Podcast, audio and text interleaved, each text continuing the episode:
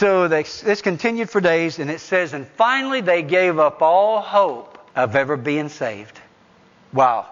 Now that's not Paul. This is Luke who's recording this. He's speaking of the soldiers and the sailors. When people reject the wisdom gained from observing God's natural order, foolish decisions are likely to follow. As one mountaineer said as he was turning back from the challenge of climbing an Alaskan peak because his equipment was inadequate for the icy conditions, there are old mountaineers, there are bold mountaineers, but there are no old, bold mountaineers.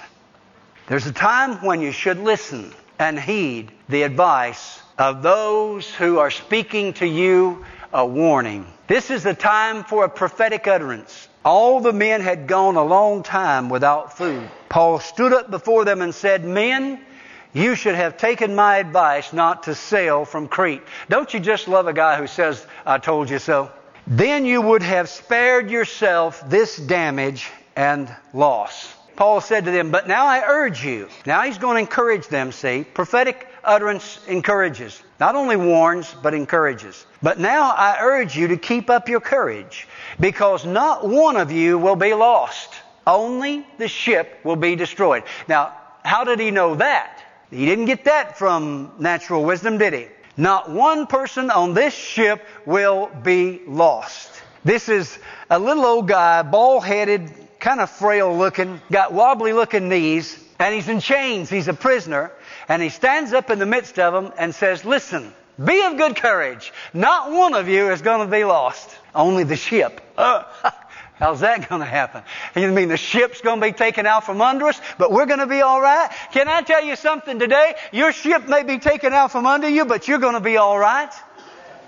You may lose your house, you may lose your car, you may lose your job, but you're going to be all right. I can say that to you, and that's not even prophetic. That's scriptural. You're going to be all right. God's going to take care of you. You're not going to die before your time if you'll listen to God.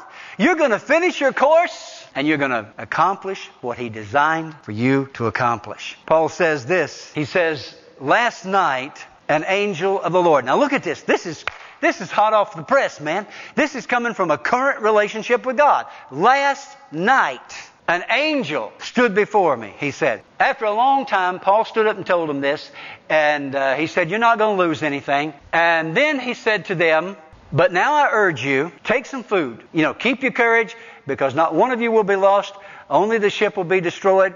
And he says specifically, the ship is going to run aground on an island. Do you realize that God knows what is around the next bend in specifics. He knows specifically. Paul said to them, Your ship will run aground. He said, Now last night, he said, an angel stood before me. And he promised me, he told me, he said, Do not be afraid, Paul. You must stand trial before Caesar.